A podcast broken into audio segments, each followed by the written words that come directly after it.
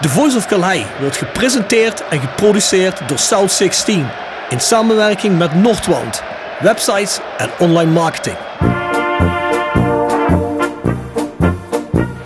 Heel mooi, heel goed individueel voetbal van René Hofman. Die kleine, handige rechtsbuiten van Rode JC. Hij ontwijkt een paar spelers. Hij ontwijkt ook Peter Boeven. Zit duidelijk gat in die muur. Daar gaat Boerenbach doorheen. En hij scoort op schitterende wijze. 2-1 met een man minder.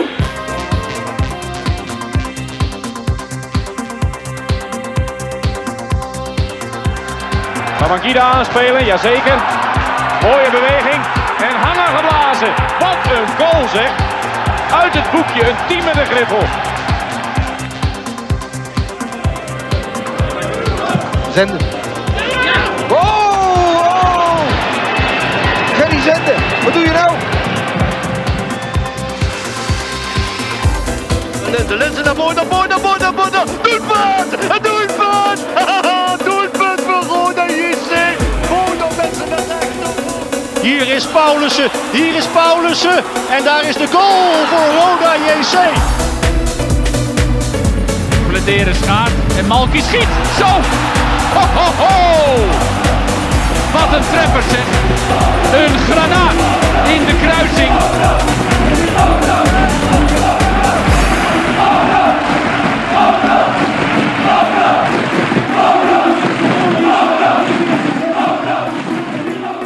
Je luistert naar The Voice of Calais. Ja, goedemorgen Bjorn. We zitten uh, weer eens bij mij thuis aan het ontbijt. Ja, Maar ik heb laatst eh Mo gehoord, die heel hoog opgaf over die, dat ontbijtje bij jou. Dus ik denk, nou, dat, dat wil ik ook wel een keer meemaken. Ik moet zeggen, het valt niet tegen. ik moet natuurlijk wel iets tegenbieden als we bij jou komen. Jouw vrouwtje die eh, heeft alles altijd mooi geregeld. Ik zie altijd jouw verbaasde blik op het gezicht. Dat Melanie er wel aan gedacht heeft en jij niet. Dat ik fantastisch. als als eh, jij komt, dan legt mijn vrouwtje de rode loper uit. Ik snap niet goed hoe dat komt, maar jouw vrouw, die zie ik niet. Die heb je flink eh, weggestopt, hè? Het kleine, hè? Een dutje doen, hè? Als je een dutje doen. Ja, ja, het is tien uur 's morgens. Hè? Bjorn, die kleine is weer eventjes een dutje doen. Die is al weer een paar uur Oh, ja. zwakker geweest. Dan ga ik dadelijk wel even kijken boven. Ja, dat is goed, dat is goed. Voor we beginnen, hè, mensen, Spotify, iTunes, je kent het wel allemaal. Hè? Dat zijn platformen waar podcasts gestreamd kunnen worden. En daar vind je onder andere ook deze podcast. The Voice of Calhei, dus ga daarheen, volg hem, laat een beoordeling achter. Nog altijd een 4.9, dus eh, ja, het wordt goed beoordeeld. Dus eh, onze gast moet daar ook maar eens heen gaan binnenkort. Tenminste, ik neem aan dat je toch weet wat Spotify is. Hè? Nou, dan verras je me weer. Maar ik, eh, ik zal me de hedendaagse instellingen gaan aanpassen. Moet je hem dadelijk even laten zien. Moeten we dadelijk even laten zien. En voor de rest hebben we natuurlijk de Voice Match Day. En dat zit op petjeaf.com. eh schuine streep naar voren de Voice of Calais. En dat zijn de wekelijkse wedstrijd voor- en Dus eigenlijk totaal andere inhoud als wat we hier doen. En dat is met Jasper Klute, Maan Gerards, eh, Bart Eurlings en ondergetekende. Ja, we zitten natuurlijk niet telkens met z'n vier. Dat is een beetje een rolerend geheel. Ja, en ik denk dat er genoeg te bespreken valt van afgelopen week. Want ik denk dat we op, wat was het, dinsdag echt een leuke bekerwedstrijd hebben gezien. Is misschien niet altijd de meest hoogstaande kwaliteit. Maar ik vond hem, ik vond hem leuk, onderhoudend. En ja, toch bij Vlagen echt goed spelend Roda. Ja, en dan krijg je afgelopen vrijdag, krijg je... Ja, ik weet niet wat dat was eigenlijk. Ik heb eh, gelukkig niks gezien. Maar ik heb natuurlijk gevolgd op WhatsApp en op Twitter en dergelijke. Maar ja, moeten we het dadelijk misschien nog maar even kool over hebben. Maar eh, ik zag in ieder geval wel in de rust dat Rode iets van 69% balbezit had. Zes keer op doel geschoten en top os één keer. Nou, dan denk ik als je naar die statistieken kijkt, dan kan het toch niet anders dan dat je eigenlijk al voor had moeten staan. Of dat die goal na de rust moet gaan vallen. Nou, ik was een filmpje te kijken. Ik denk, check nog eens even 20 minuten later, 2-0 achter. En daar word je niet vrolijk van. Dus eh, er zijn eh, redelijk een, een aantal aardige pieken, maar nog eh, diepere dalen. Dus eh, er zit iets niet goed, denk ik. Nee, dat zit inderdaad iets niet goed. Als je niet voor elkaar krijgt een keer een serie neer te zetten, al is het maar twee keer achter elkaar winnen. Nou goed, hebben we het begin van het seizoen even gedaan, maar daarna lukt dat niet meer. Wat hebben we nou? Negen punten uit negen wedstrijden volgens mij, hè? Weet ik niet, ik, ik weet alleen ja, dat we volgens mij 18 uit 9 in totaal hebben. Dus dan heb je 50% van eh, het aantal punten wat je kunt halen. Is niet goed genoeg. Hè? Nee, dat is zeker niet goed genoeg. Zeker als je bovenin wil meedoen. Maar goed, daarover misschien later meer. Nog een aantal huishoudelijke mededelingen. South16.com is de website. Hè. We hebben nog, nou, ik denk misschien nog 20 flesjes Peachy Blond op het moment. 6 euro per stuk. Bij de bestelling van vier fles krijg je een glas gratis. En voor de rest is er op de shop tot einde van de maand 40% korting op alles. Dus ik zou zeggen, pak dat nog. Hè. Nogmaals, volgende maand komen allerlei nieuwe dingen erin en dan willen we eigenlijk het meeste weg hebben. Dus ik zou zeggen, ga kijken, south16.com, wijzerodc.nl, website waarmee wij samenwerken. Daar kun je ook onder andere de podcast streamen als je dat wil. Daar vind je Bjorns favoriete bezigheid op internet, namelijk het rode prikbord, toch? Ja, ik moet zeggen, ik heb er nog eens even gekeken vrijdag eh, in de nachtelijke uren. ja, dat zou goed zijn geweest. Maar uh, het streppelroos wordt er toch heel vaak uh, geroepen tegenwoordig, hè? Ja, ja, ik zag het ook overal staan. Facebook, Instagram, uh, is de favoriete kreet. Hashtag zal misschien trending worden, wie weet. Nee, maar dan zie je toch dat, dat de kritiek wel behoorlijk gaat toenemen. Ja, het is wel de eerste keer dat ik een overwegende, hoe moet ik het zeggen, stemming tegen de trainer merk. voor de eerste keer. Dus dat hij wel heel veel krediet heeft gehad alle jaren. Ik vond hem trouwens ook, dat heb ik vorige week ook gezegd bij ons in de podcast, uh, een paar weken geleden. Ja, vond ik hem eigenlijk een echt goed verhaal hebben. Was niet gek, uh, was vrij reëel. Ja, alleen, je moet ook de hand in eigen boezem gaan steken op een gegeven moment. En dat is wat hij dan mee gaat doen. Voor mij hoeft hij niet weg, maar hij moet wel wat anders doen. Ja, ik zag ook veel, uh, misschien is niet eens zozeer kritiek op Strappel de trainer, maar ook wel veel op Strappel de technisch manager. Ja. Want hij is natuurlijk ook degene die de huidige selectie heeft samengesteld. En als daar iets in ontbreekt, want ik zag dat Nick Vossenbelt zelf als speler na afloop in een interview zei van ja, uh, we missen dan het karakter om die wedstrijd over de streep te trekken. Ja, vind ik best wel veelzeggend als een speler zelf zegt we missen iets van karakter. Dus dan denk ik dat daar misschien in de chemie iets niet helemaal goed is gegaan. Ja, en daar slaan supporters natuurlijk wel op aan. Ja, het blijft natuurlijk ook niet verborgen. Hè. Het is heel duidelijk op het moment dat daar iets niet goed zit. Want je kunt geen drie wedstrijden op die manier achter elkaar verliezen. Nee, als je ambitie hebt, en je, als je gaat kijken, daar hadden we het net nog van tevoren over. Als je de, de, de selecties van Roda en die van uh, Top Os en Telstar naast elkaar legt, ja, dan zal iedere deskundige zeggen dat moet Roda winnen. Ja, Zeker weten. En als je dan kijkt naar die uitslagen. Ja, het is een beetje indimensionaal. Hè? Schijnt uh, geen alternatief te hebben op de manier waarop hij uh, waarop die wil spelen. En als er dan op een alternatieve manier gespeeld moet worden, uitzicht dat mijns inziens altijd in wissels. En die wissels zijn niet altijd even goed en niet altijd even slim en niet altijd even tactisch. Dus ja, goed, maar wie ben ik? Het is maar goed dat ik geen trainer ben en wil, wat dat betreft. Nee, daar ben ik het ook wel weer mee eens. Ultras Kerkrade zoeken volgens mij nog altijd een grote ruimte voor de sfeeracties voor te bereiden. Dus neem contact op als je een grote ruimte hebt. En Sean Krings, laat het weten. Is er al feedback geweest? Hebben jullie ondertussen een ruimte? Ik hoop van wel, maar we zullen zien. Verder beginnen we ook weer de kerstinzamelactie te organiseren. Dat is niet alleen voor de kerst, natuurlijk is ook voor Sinterklaas. Daar heb ik volgende week een meeting met een aantal mensen over. En dan komt er informatie online over wanneer die inzamelmomenten weer zijn. Dat hebben we de laatste twee jaar gedaan. Toen was dat een groot succes. Hè? Voor de mensen die zeggen, waar heeft hij de godsnaam over? De laatste twee jaar hebben wij ingezameld met South 16 slash The Voice of. Speelgoed, snoepgoed, allerlei zaken voor kleinere kinderen en ook wat grotere kinderen die het niet zo breed hebben thuis, waarvan de ouders eigenlijk niet of nauwelijks budget hebben om de kinderen iets in de schoen te stoppen voor Sinterklaas of onder de kerstboom te leggen. Dus die willen we een hand onder de riem steken en het is geen geheim dat mijn Oostelijke Mijnstreek een van de economisch en sociaal minste regio's in het land is. Dus dat heeft zijn weerslag heel erg natuurlijk ook op de jongste in onze regio en geen enkel kind zal zonder cadeautje moeten zitten of zonder iets leuks tijdens de feestdagen. Dus daar proberen we ons voor in te zetten. Dus mocht je daarop voor willen bereiden, heb je iets van speelgoed leggen of van snoepgoed of je wil een financiële geef doen, dan kan ook. Dan gaan wij dat, eh, gaan wij dat inkopen. Dan, dan kun je je melden. Ja, misschien moet ik ook eens een keer Mark Illeveld en RTV Park staat kijken of die er ook eens een oproep voor kunnen doen. Dat denk jij, Bjorn? Nou, ik zie Mario, terwijl jij net uh, aan het praten was, zag ik hem respectvol knikken. Ik denk dat hij dat een heel mooi initiatief vindt. Maar ik zag de verbazing op zijn gezicht. Want kijk, Rob heeft natuurlijk totaal geen sociale uitstraling. Maar hij is diep van binnen, is hij toch een man. Ja, er zit ook een hart. Met het hartje op de juiste plek zou het niet zeggen. Het zit ergens diep verborgen. Ja. Maar het is er wel degelijk. Mm. Nee, maar ja, eh, Mario heeft natuurlijk een groot bereik ook met de RTV Parkstad. Hè? Ja, kijk, en niemand hoeft er iets geks voor te doen. Komt vanuit het hart. Niemand verdient er geld aan. Alles gaat echt naar, van inpakpapier naar speelgoed. Als het maar niet kapot is en als het maar niet vuil is. Je moet het wel willen geven onder een kerstboom of in een schoen willen leggen. Ja, goed, dan kunnen wij er iets mee en dan gaat het naar de juiste mensen toe. We werken met privé mensen en met instanties. Dus. Ik geloof bij voorkeur niet te veel knuffels, toch? Van die plusje, plusje Nee, niet te veel knuffels. Ja, de afgelopen twee jaar hadden we natuurlijk ook met corona dat dat uh, natuurlijk ook wat dat betrof een, een, issue was. Maar ja, dat wordt natuurlijk heel snel vuil en onhygiënisch en dat kun je niet altijd even goed wassen. Maar kijk maar wat je te geven hebt de afgelopen twee jaar. Zijn veel mensen zaken langs komen brengen, dus de regio wil wel degelijk met elkaar solidair zijn. Dus zeggen, doe dat nu ook weer. Data volgen en meer informatie volgen, dat sowieso al eens dus. Nou verder Bjorn, Voice of Calais live event met thema voetbal en muziek. Dat gaat heel waarschijnlijk op 17 december plaatsvinden, dus we hebben al iets meer informatie voor jullie. Waar, dat uh, zijn we nog aan het bepalen. We zijn nog even aan het kijken waar we het beste kunnen neerzetten. En daar kunnen jullie erbij zijn. Er zal plaats zijn voor een mannetje, weet ik niet, tussen 15 en 30 of zoiets in die richting. En daar kun je voor inschrijven. En de mensen bij de Voice Match Day die een seizoenskaart geabonneerd hebben. Die hebben in eerste instantie voorrang, dat hoort bij een pakket. Dus ik zou zeggen, meld je daarvoor aan. Waarschijnlijk 17 december met thema voetbal en muziek. We proberen er leuke avondvullende avond van te maken, waar we ook gasten hebben voor alle thema's dus. Meer informatie ook daarover. Mij is ook gevraagd om heel even reclame te maken voor de bierproeverij van het fanproject op 26 november in Brasserie Gluk. Is altijd leuk. Dat doen ze al jarenlang. Het zijn acht verschillende biertjes. Dus uh, ja, moet ik me trouwens ook voor gaan inschrijven. Waar een biertje te proeven is, daar, uh, daar wil ik best bij aanwezig zijn. En last but not least, koop een seizoenskaart en tickets bij ticketshop.rodeckerkrade.nl. Want ze kunnen alle steun gebruiken, hebben we net wel gehoord. Vers gebrande pinda's. Wordt gepresenteerd door Hotel Restaurant de Veilerhof. Boek een overnachting of ga heerlijk eten in het mooie bergdorpje Veilen. Voor boekingen ga naar www.veilerhof.nl. En Torapi Autodemontage aan de Locht 70. Voor al uw auto-onderdelen en het betere sloopwerk. Al 40 jaar een begrip in kerkrade. Tevens gesteund door Fandom Merchandising. Jouw ontwerper en leverancier van eigen sjaals, wimpels en andere merchandising. Voor sportclubs, carnavalsverenigingen en bedrijven. Al jarenlang vaste partner van de Rode JC Fanshop.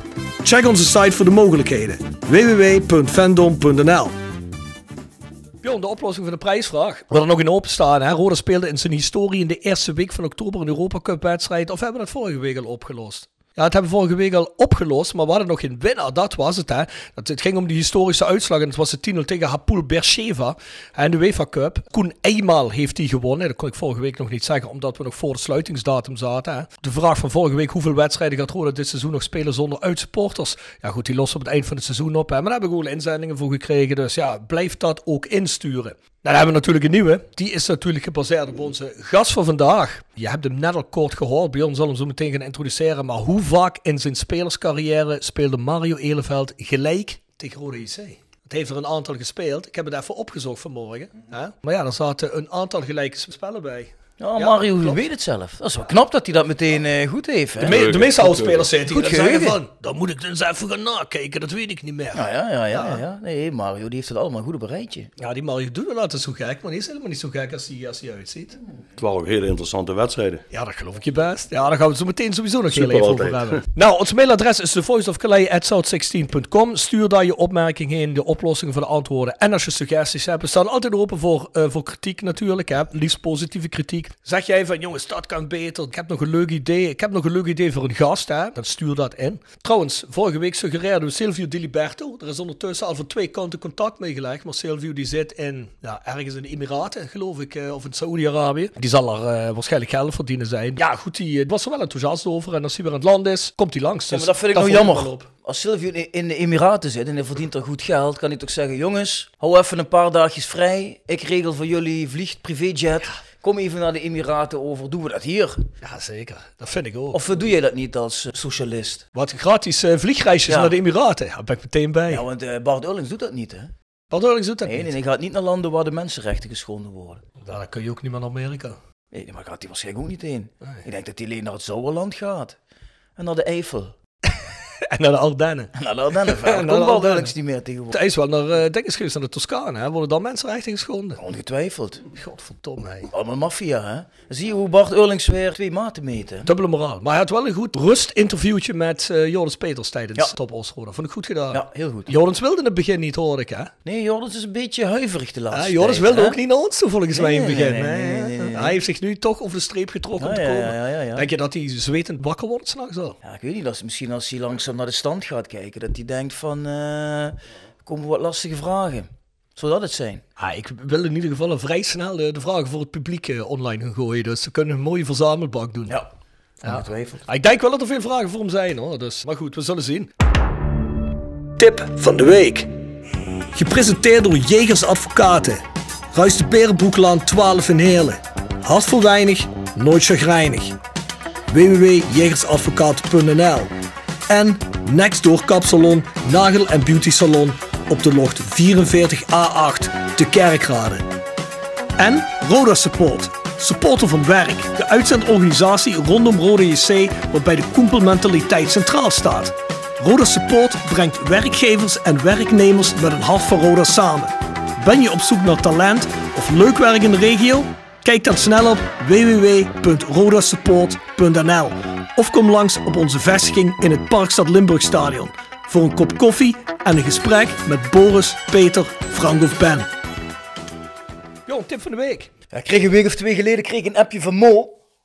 En die zei tegen mij van, ja, het kan toch niet anders dan dat jij eh, de serie over Jeffrey Dahmer als tip gaat geven. Ja, ik, ik bij mezelf, ja, dat moet ik natuurlijk ook als eh, misdaadman wel doen. Ik heb hem zelf afgekeken. Ik geloof iets dat het, eh, tien afleveringen zijn.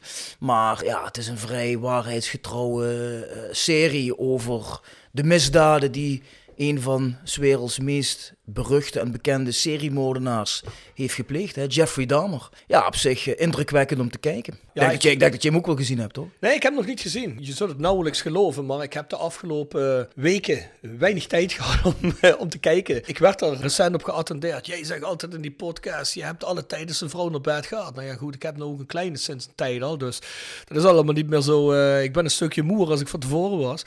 Maar ja, en dan zit op de bank, maar dat is echt een vrouw. Eh, nee, ik eh, kijk dat niet, daar heb ik geen zin in. Dus ik moet mijn momenten kiezen. Wat had ik gekeken? Ik weet niet, maar ik was met wat anders bezig. Want het was sporttechnisch was ik bezig. Eh, volgens mij een of ander voetbalding. maar ik was af aan het kijken. Dus ja, goed. Maar daar kom ik wel nog bij. Want ja, lijkt me vrij interessant. Het is toch een heel notoire figuur, hè? Ja, en heel, heel intens, hè. Bijvoorbeeld, eh, ja, je ziet ook gewoon, eh, dat is dus ook echt gebeurd. Die buurvrouw, hij woont in een flatgebouw. En die buurvrouw die hoort de hele tijd mannen schreeuwen en zagen en kloppen. Dus die denkt van, wat gebeurt er allemaal? Dus die belt al vaker de politie. Ja, en de politie eh, deed daar niet veel mee. Ondertussen had die dame daar al gewoon tegen kerels omgelegd en eh, in stukken gesneden. En in de koelkast gelegd. Dus ja, we willen het niet weten. Echt bizar. Ik hoorde wel een leuk mopje over hem. Hij had iemand te gast en die, toen vroeg hij aan hem, moet je to eat? Toen zei die gast, wat heb je? Hij zei, ik heb ice cream. Hij zei, ja, wat heb je van ijs? Hij zei, I have Ben Jerry in the fridge. ja, dat ik denk dat dit wel het niveau wordt van de rest van de podcast. Ja, ja, ja, die vond ik wel. Ja, ja, ja, ja. die Mario die heeft toch nog wel humor? Maar hij, hij is vermoord in de Hij is in gevangenis weer vermoord door een eh medegedetineerde. Ja. Kijk, je bent natuurlijk eh, als dat soort type, zeker in Amerika, ja, sta je niet eh, bovenaan de pickorde natuurlijk. Dan heb je altijd andere gasten die denken van zo, die pakken we wel een zeven. Ja, zeker. Als je hebt liggen klooien met minderjarigen, wat hij ook heeft, hè? Ja, ook een, eh, een minderjarige jongen, ja, zeker ve- 14 jaar. Had hij ook zijn, zijn eigen ouders vermoord? Nee, nee, nee, Nee, nee, nee, nee, nee, Oké. nee, nee, nee. In veel van die gevangenissen ben je vogelvrij, hè? Zeker als je in zo'n eh, ding komt waar er lui in zitten die eh, zelf eh, helemaal van de wap zijn en die tig keer levenslang hebben, die hebben niks meer te verliezen. Hè? Ja, op zich, kijk, als je iets met kinderen doet, ik wil niet zeggen dat je zomaar lui moet omleggen, hè? maar dat, dat zal Bjorn me ook niet aanraden dit op publiek te zeggen, maar als iemand die aan kinderen komt, een paar klappen krijgt, daar heb ik helemaal geen probleem mee. Maar ik moet wel zeggen, ik kan het je niet adviseren, maar het zou wel een prachtige zaak zijn als ik jou zou bijstaan. Als jij een, eh, iemand die wat met kinderen gedaan heeft, hebt omgelegd. Het zou een prachtig pleidooi kunnen worden. Ja, maar hij is, hij is Limburger, hè, dus die klappen zullen waarschijnlijk gemoedelijk zijn. Denk Nou, het wel. dat- Denk het wel. Dat is een heel ander verhaal.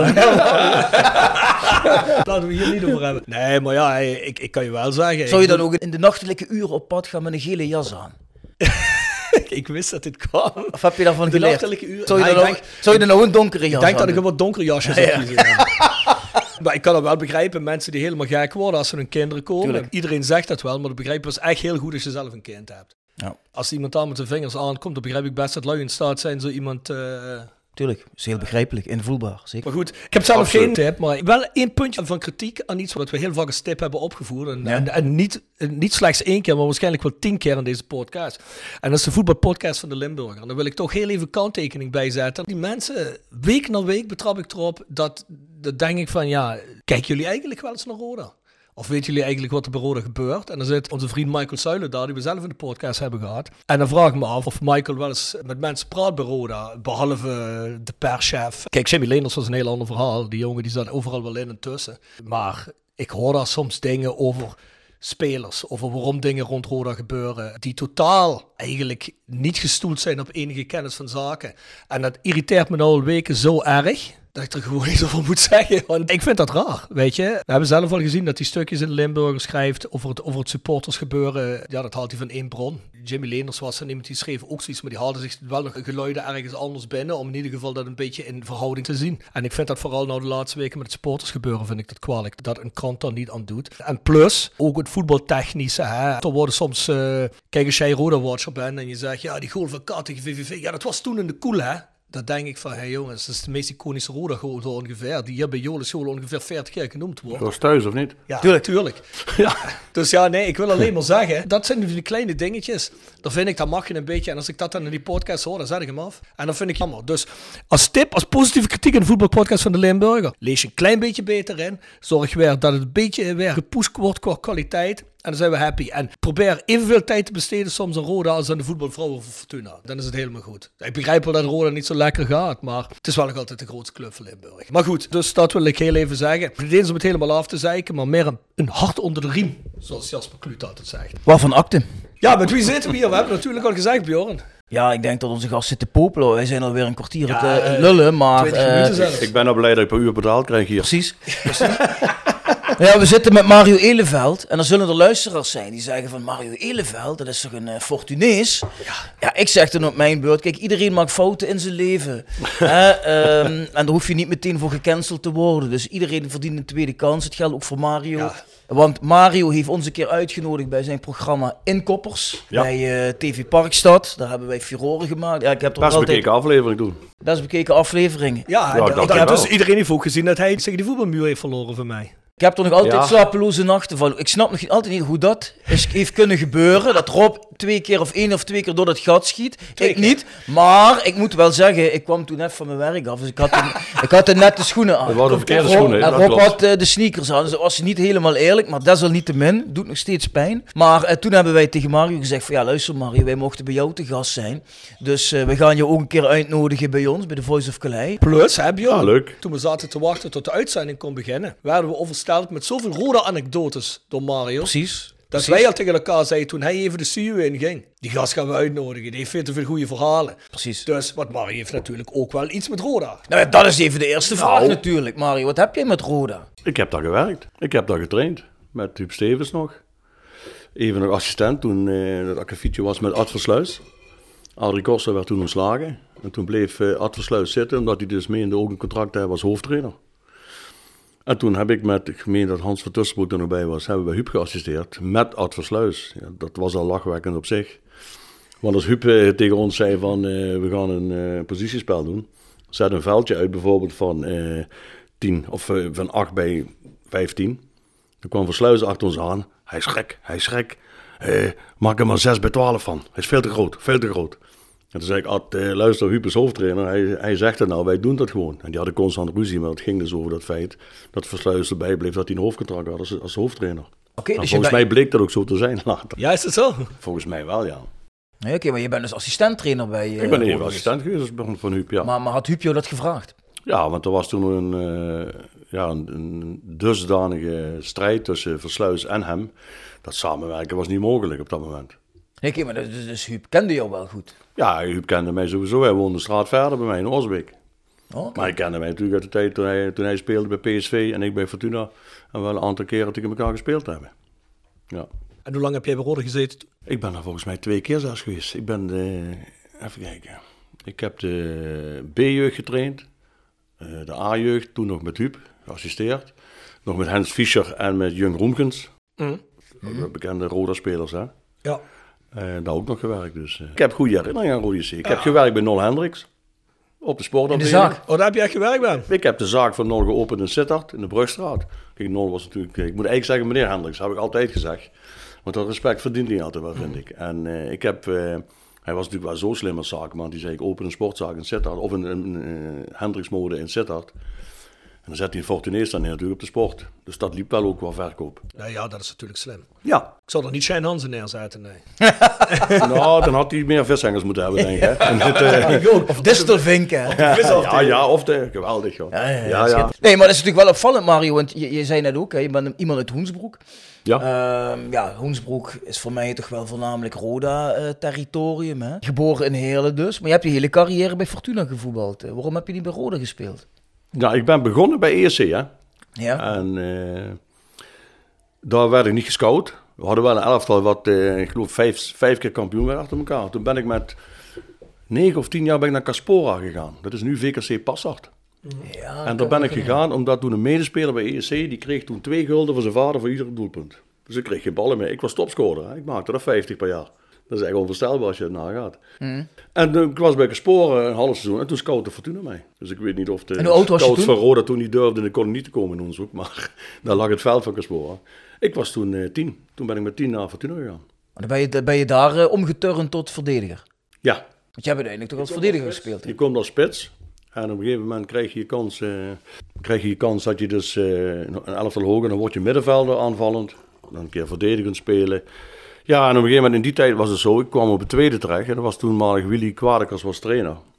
En in die tijd was het zo, omdat de financiële belangen ook niet zo hoog waren. Als een speler bij het eerste uitviel, een voorstopper of een rechtsback of een linksback, dan keek die trainer naar het tweede. Wie speelt daar rechtsback of linksback of voorstopper? En die werd erin gezet. Tegenwoordig is het zo, kijken ze eerst op de bank. Wie kan nog eventueel rechtsback spelen? In plaats dat ze een jong talent pakken en de kans geven. En dat geluk heb ik toen gehad. Ik ben erin gekomen en eigenlijk niet meer eruit. Ja, je begrijpt natuurlijk wel, we zijn rode podcast, dus we gaan het niet intensief over je Nee, nee, Fortuna nee, carrière hebben. Maar Dat je, ook. hebt, je hebt van 81 tot 89 geloof ik gespeeld. daar, hè? Ja, tot 90. De 90 ben ik in 89, 90 afgekeurd. En ik heb eigenlijk de mooiste jaren daar meegemaakt. We zijn gepromoveerd. In die wedstrijd heb ik nog gescoord tegen Heracles. Toen werden we geloof ik het eerste jaar achtste. Dat is ook een uniek voor een nieuwkomer. Eh bekerfinale gehaald. En Europees voetbal in die negen jaar. Dus eigenlijk het, het meeste wat ze eruit, uit, eruit hebben gehaald als team. Ja, dat klopt wel. Ik heb dat wel eens toegegeven hier in deze podcast, hè, maar toen ik eh, jong was, want wanneer was dat nog eens? Was dat niet in 85 of zo, 84, dat jullie Europa Cup spelen toen? Ja. Oh, je doet dat nog niet. Ja, jawel, dat weet ook iedereen. Ik was, nou. ik was toen ook bij die Wat eh, ga je nou weer toegeven? Everton-wedstrijd. Ja? Ja, Oei, daar ben ik oei, geweest met mijn oei, oom toen. Die oei, ging daarheen. Die ging eigenlijk naar alle Europe eh, Europese, die ging naar alle Limburgse clubs kijken. Die ging ook wel eens Oh. Kijken. Ik zie Bjorn, Bjorn eh, knikken. Nee, maar... Maar eh, jij hebt die wedstrijd gezien nee, thuis? maar die wedstrijd, daar ging die heen. Die vroeg toen, wil je ermee gaan kijken? En ik heb dat alles verteld. Ik was toen eigenlijk als klein jongetje, had ik altijd al een... eh, ja, zeg je dat? In het Engels zeggen ze dat een, een infatuation. Ik had een, crush op, eh, op, op Liverpool, hè. Liverpool FC. Maar Everton kwam ook uit Liverpool, dus ik vond dat te gek. Ik zeg, ik wil wel mee. Hoe oud was je toen, eh Rob? Weet je dat nog? 13, 14. Dan heb je dat ene moment ook... eh, Toen is het misgegaan. Dan heb je dat ene moment ook meegemaakt daar. On- onder de wedstrijd. Ik, ik weet niet, eh, was er een streaker? Ja, die kwam dat veld op met een bordje. Hier, ma- mam, hoi mam, hier ben ik. En toen Serieus, ja? ja? Ja, ja, En ik was een tijdje geleden bij L1 toevallig. En dan hadden ze het erover en dan vroegen ze of die man dat nog kon herinneren. En eventueel een mailtje of misschien een keer te gast wilde zijn. Die heeft zich gemeld. Ik had gelijk, het was inderdaad toen een leraar een opleiding. En dat was een weddenschap. En die heeft het toen gedaan. Hij wilde niet in de uitzending komen, maar hij, hij was wel degene die toen het veld opliep. De eerste keer in mijn leven dat ik een streaker zag. Ik wist niet. Onvoorstelbaar. Ja, Maar goed. ja dat kan ik me nog herinneren, ja. Maar Mario, eh, hoe intensief volg jij nu het Limburgse voetbal? Nou, nou ja, even specifiek. Nou, dit seizoen best Roda. wel, ja, alle drie de clubs eigenlijk wel. Waarom? Om, het is een, voor het eerst een lange tijd dat ze tot een week of twee geleden bij de top 6 stonden, of 7, in de keukendivisie. Vond ik wel heel goed. En eh, het verraste me, dus eh, Vente bijvoorbeeld eh, topscorer is, 11 doelpunten. Dat is ook niet niks, vind ik, hè, in dat aantal wedstrijden. Dat is toch wel een echte killer. En ik moet je ook eerlijk zijn, we hadden net even over de wedstrijd van afgelopen vrijdag. Als ik dan zie als Postema die bal erin schiet, daar die 1 tegen 1 tegen de keeper komt, dan sta je dus gewoon 0-1 voor. Hè. Misschien wordt het dan een heel andere wedstrijd. Ja, gegarandeerd. Ja. Kijk, nu was het een wedstrijd van, ze misten zoveel kansen in de eerste helft, kan niet goed aflopen. Dat is een oude voetbalwet eigenlijk. En dat, Nee, want ik refereerde net al even naar het interviewtje wat onze collega Bart Eurlings had met Jonas Peters en met Mo Teel in de rust. En dan hoor je ze ook alle drie alsof het een kwestie van Tijd is Ja. dat die 1-0 gaat vallen. Ja. Tegen die tijd was, was ik op de bühne en we hebben een gedeelte waar er een stukje instrumentaal wordt gespeeld van een minuut of twee. Toen loop ik even altijd er vanaf en ik zeg tegen die gast van ons, die, een van die rodies, zeg ik van, wat staat er bij Roda? Zegt hij, het staat 2-0 voor top. Ik zeg, wat? Dat kan Ja. toch niet? Ik had ook op de app gelezen, gaat goed, oh, dat is een kwestie van tijd. En aan de hand hoorde ik dat interview en ja, het schijnt dus helemaal omgeslagen te zijn. Toen keek ik de samenvatting en dat geeft je natuurlijk niet een mega beeld. Maar ja, ook daar in die samenvatting, in die drie of vier minuten wat dat zijn, zie je ook dat de eerste twee minuten heel anders zijn dan de laatste twee minuten. En dat is toch eigenlijk eh, heel bizar. Maar kun je dan wel meteen op dat podium herpakken? Ga je dan meteen de om? Of moet je dan even vijf ben ik voor de minuten... kaart. Ben je dan even naar de wc Ben ik gegaan? voor de kaart, moet ik een shotje hebben en eh, dat puntje dingen. pakken en dan, eh, een puntje pakken, dan kan het weer. ja, ja, oké. ben ik helemaal, 100 procent. ben ik helemaal van de kade hoor. En dan Oh, hoor ik ja. naar de rand, het eindstand 3-0 is. Ja, toen was het helemaal gebeurd toen. Toen heb ik maar die fles whisky tegen mijn mond gezet en toen... eh, Nee, ben je gek. Ja, ik, ik vind dat raar dat dat zo kan omslaan. Dat schijnbaar dat je zo dominant kan zijn. Bjorn zegt net 69% balbezit eerste helft. Eh, zoals jij zegt, je hebt een killer voorin met Dylan Vente. Je hebt nog een andere, ja, laat ik het schouderspits Ah, noemen, in, in Postema. Die, die ook hoog geprezen wordt voor zijn, eh, voor zijn doelgerichtheid. Dan heb je nog een bombe die kan scoren, rondlopen. Je hebt eigenlijk een van de betere aanvallen in de eerste divisie. En die missen zoveel kansen. Ja, dan, ja, dat- dan is wat jij zegt, Mario. Dan is het eigenlijk een kwestie van tijd. Als je hem in de ene kant niet erin gooit, dan eh maakt dat Ja, dat is een oud gegeven. Dat is zo lang. Je hebt ook vaak die wedstrijden waarin iedereen zegt dat is een 0-0 wedstrijd. En die dag een doelpunt maakt, die wint. Dat heb je ook. Maar dan moet ik ook zeggen, ik zag gisteren of eergisteren die keeper. Die pakt ook een bal van Vente, heel knap zeg. Want dat was normaal eigenlijk een doelpunt. Goed ingeschoten, alles, maar hij reageert fantastisch. Twee keer op zo'n bal van, eh van Roda. Ja, dat was in de tweede helft, hè, Ja. geloof ik. Hè? Ja, ja, heb ik ook gezien. Ja.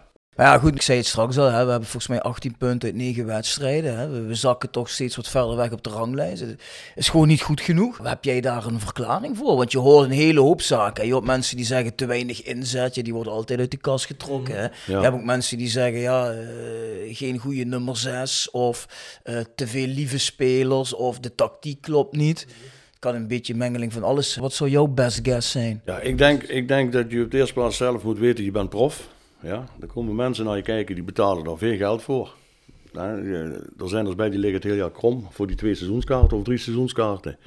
Maar je zei toen straks het opmerking van een speler dat, het, eh, dat ze weinig karakter hadden of zoiets. Hè? Of Ja. Nick Vossenbelt die zei van ja, we, hebben dan, eh, we missen dan een stuk eh, karakter. Ja, maar moet een trainer je dat vertellen? Dat je karakter moet hebben. Eigenlijk niet. Eigenlijk moet je toch van jezelf weten, jij komt niet naar mijn eten vandaag.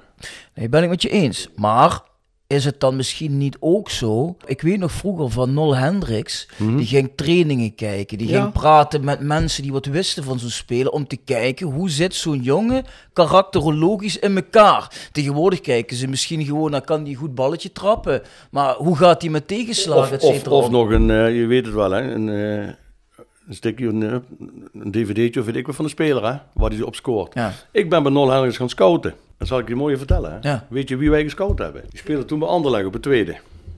Oh, van die, van die donkere Eh, jongens. Anastasio of... Ja. Ja, Anastasio. ja, maar dat vertel ik je mooi. We gingen daarheen en ik, dat vergeet ik nooit. En Nol Hendricks wilde altijd ruim, ruim voor de wedstrijd daar zijn. Het liefst nog dat hij zag hoe de spelers binnenkwamen. En waarom? Dan zag hij gelijk zijn karakter. Wat is er voor een type? Hoe komt hij binnen? Hoe gedraagt hij zich? Dat wilde hij ook na de wedstrijd. En dat, dat had ook wel wat, vind ik. Dat heeft ermee te maken wat je zei. Hij, hoe zat zo'n gast in elkaar? En het mooie was, dat was Ajax, ik geloof PSV, Versta, Fortuna. Ik weet niet hoeveel scouts. En het is rust. En we lopen zo naar, naar de kantine toe daar, zeg maar. En dat was van tweede, hè, van de dingen. En toen zei hij, dat is een mooie, die Griek. Die, dat is een goede van Roda. En onder het naar binnen lopen, zei hij, en die linksbuiten pak ik ook. En dan mogen jullie eens raden wie dat was. Hij heeft er ook gespeeld bij Roda. Soetars. Ja, Tom Soetas. Die heeft hij toen ook gepakt. En dan denk ik van, kijk, dat is toch een man die altijd zo naar de velden ging en toch ook wel de juiste spelers wist te halen. Hè? Hij haalde bij ons Peter van der Ven weg, dat was de eerste naar Roda. Eh, Wilbert Soeverein. Ja, later kwam nog de keeper, hè, Ruud Hesper.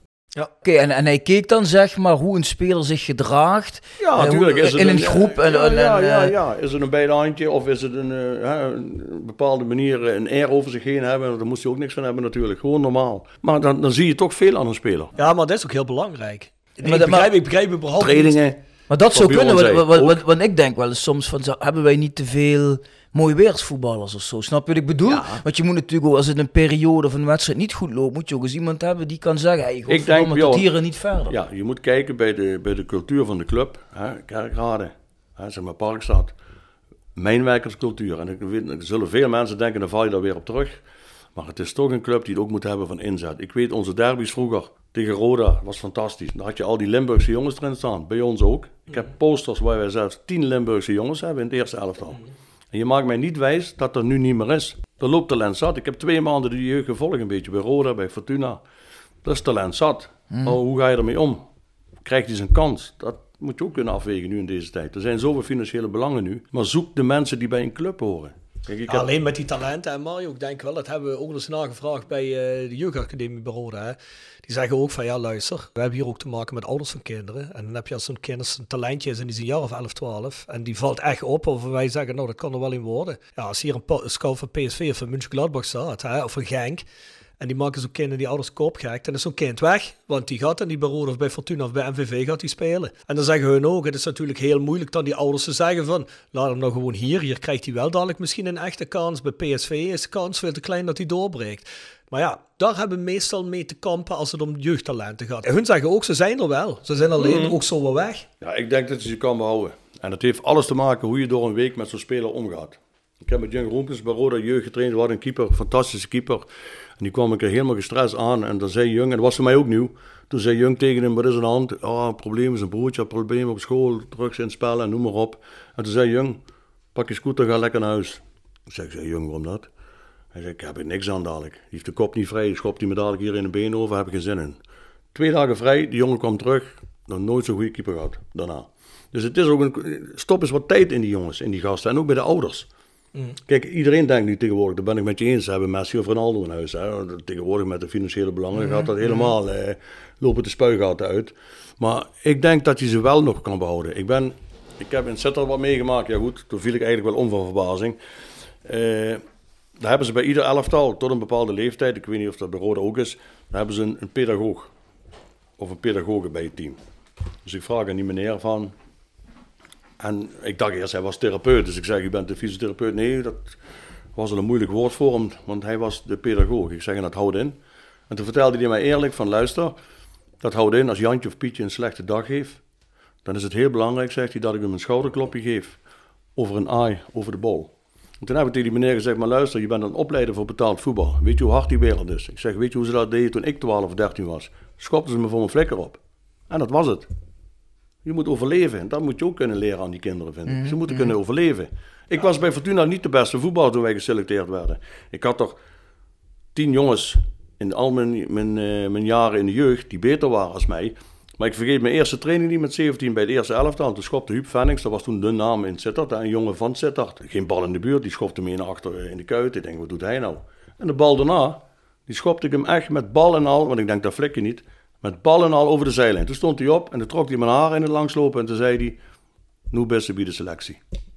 Ik denk, nou kijk, en zo heb ik er ook tien zien afvallen, die niet terugschopten. En zeg, Ja, ja, ja, het is betaald ja, ja, voetbal, jongens, het is keihard. Ja, en ik ben, ik En ben, dan het ook mag je wel, ze best meegeven. ik ben het ook wel met jou eens, hè, dat, dat kijk, bij Roda, eh, weet je, hè, Koempelclub, eh, van oudsher wel eh, veel elftallen gehad met heel veel strijd en inzet. Dat kenmerkte Roda wel een beetje. Ja. Hè. En dan denk ik, kijk, ik, ik zie ook graag een Lennart Hartjes of een Teun Bijleveld, hele sierlijke voetballers. Oh ja. Maar ik vraag me af, hebben wij daar niet te veel van? Mhm. En moet je niet een stuk of twee types...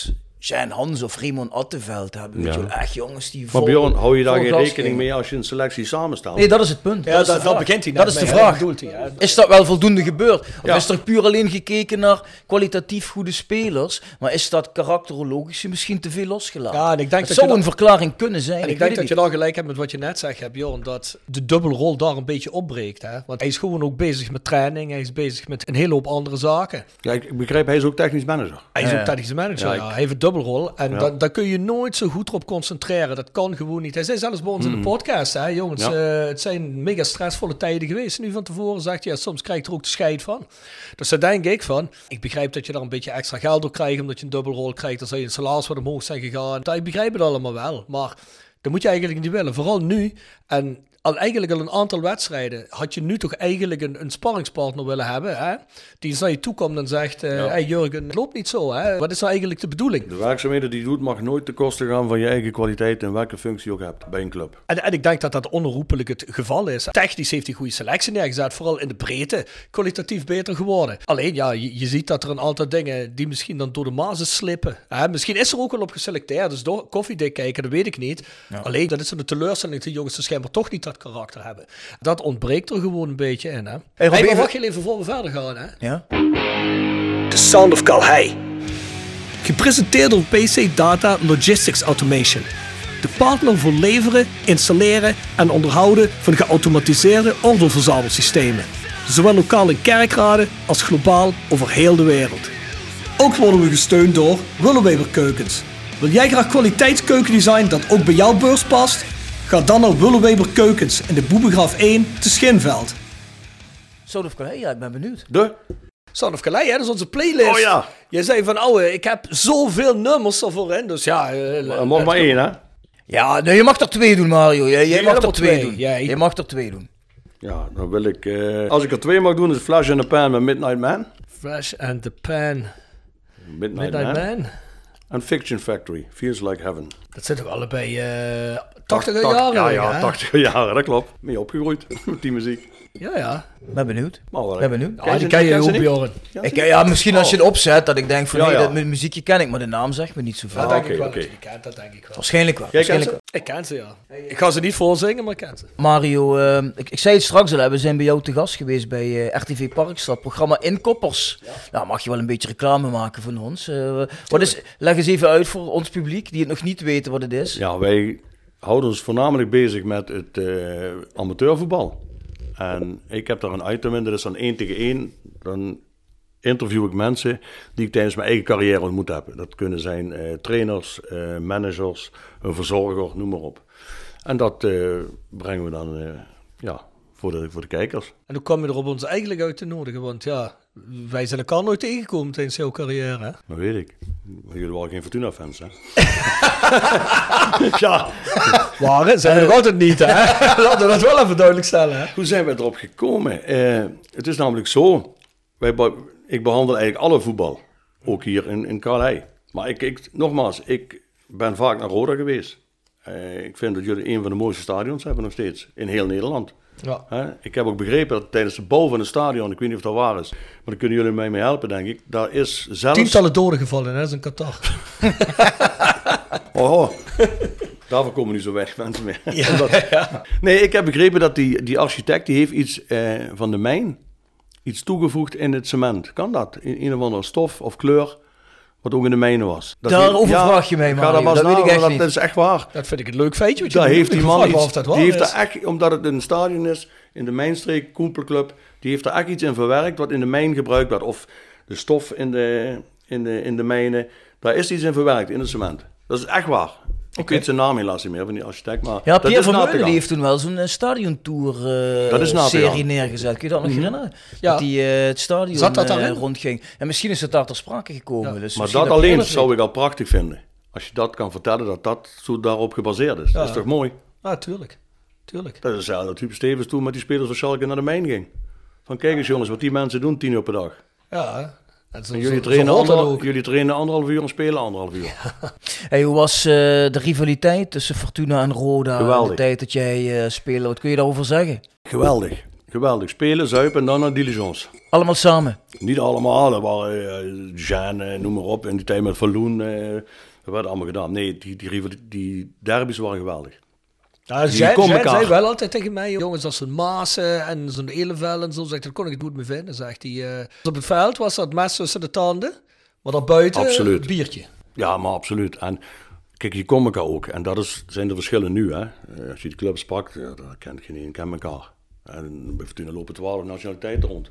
Op een gegeven moment. Er wordt Engels gesproken op de training. Kan niet. Kan niet. Ik heb Huub meegemaakt bij Roda. Die sprak gewoon Limburgs tegen Babagida. Maar die wist wel na een maand wat uit terugzakken was en een knijpen was. Daar had Huub scheiden en toen pikten ze binnen een maand, anderhalve maand op. En dat moet je wel hebben, vind ik, als je bij zo'n club voetbalt. Maar die wedstrijden onderling, ja, daar verheugde je gewoon op. Echt.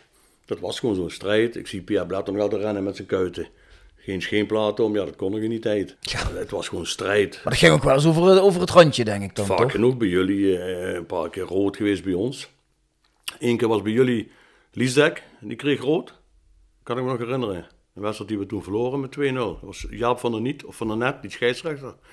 Die lange. Toen heb ik nog tegen Jean gezegd, die was me zo'n vervelende scheidsrechter. Schiet hem daar een bal onder zijn ballen. En toen ram ik een bal weg in de tweede helft, schiet ik hem bijna bewusteloos, vol over zijn kop. ging, die, ging die neer voor de starttribune daar. Scheids. Ja, ja. Toen die, die, we hebben die beroemde wedstrijd gehad, toen maken wij, eh, kregen wij een penalty met Sigi Lens. En toen was, let op, ik heb een heel goed geheugen, meneer Van Nistelrooy uit Heerlen, die was grensrechter. en die vlagde toen en die zei het is achterbal, terwijl het een penalty was. Maar goed, uiteindelijk er wel een 1-1. Maar de strijd was, Kan gebeuren, vanaf de eerste minuut tot de laatste minuut was strijd. En dat waren geweldige derbies. Ik denk ook voor het publiek, zowel in Sittard als in, eh in Kerkrade. Hoe was het voor jouw gevoel toen? Waren die derbies tussen eh, Roda en, en Fortuna, waren die, waren die intenser als tussen jullie en MVV? Want hier wordt altijd gezegd in de streek, hè, de, de voornaamste derby voor ons is die tegen Maastricht en dan Fortuna. Hoe zat het voor jullie? Ja? Nou, ik moet eerlijk zeggen, we hebben niet veel tegen MVV-derbys gehad. Want die hadden in de eerste divisie spelen toen. nee, we hebben er wel een paar gehad. die tijd in 80 We jaar. hebben hebben een paar- ook ik heb nog, ik heb nog tegen Dick gespeeld. Nanninger gespeeld bij MVV. Ah, dat MVV. geloof ik, ja. En dat was niet te doen eigenlijk. Een gast, ja, daar kon je niet bij. Dan moest je alleen bij hoge ballen, de kans wat je had, als dat je voor hem ging staan. Hmm. Nou, achter hem staan was je kansloos, net als Huub Smeets. Maar die derbies van Roda vond ik wel veel intenser. Ja? Ja, tuurlijk, tuurlijk. Dat was meer, veel publiek altijd. Hmm. Zowel uit en thuis. En die, ja, gewoon die strijd. Ik kan je daar wel meer dingen over vertellen, maar dat doen we straks wel, denk ik. dat kan je ook doen. eh, nee, maar. maar het was gewoon... eh, nee, het was, was een goede strijd. Ik weet met John Linford eh, dat die Jean echt het bloed onder de nagels uit het halen was. Want John had één goede kwaliteit naast het voetbal en doelpunt te maken. Hij lulde je gewoon de hele wedstrijd gek, hè. Vanaf de eerste minuut. En dat begon echt met...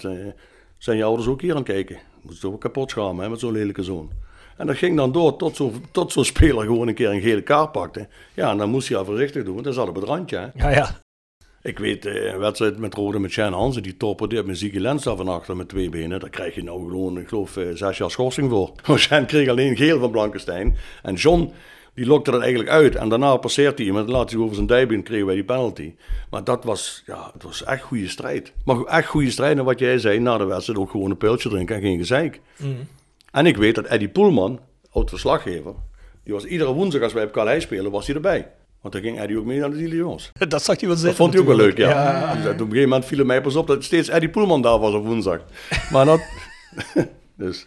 Nee, maar die wedstrijden waren echt top, vond ik. Echt, Ah, ik kan me dat sowieso top. nog wel herinneren, in die, in die tijd dat ik naar Rode begon te gaan, eind jaren 80 of zo. Ja, met, met zijn gasten als Jan Hans en zo, dat was ook altijd Mhm. volle bak strijd, hè. Ja, dat En, is... en, en Groenendijk en die periode, Johnny van Loen, weet je wel. ja, eh, Fraser.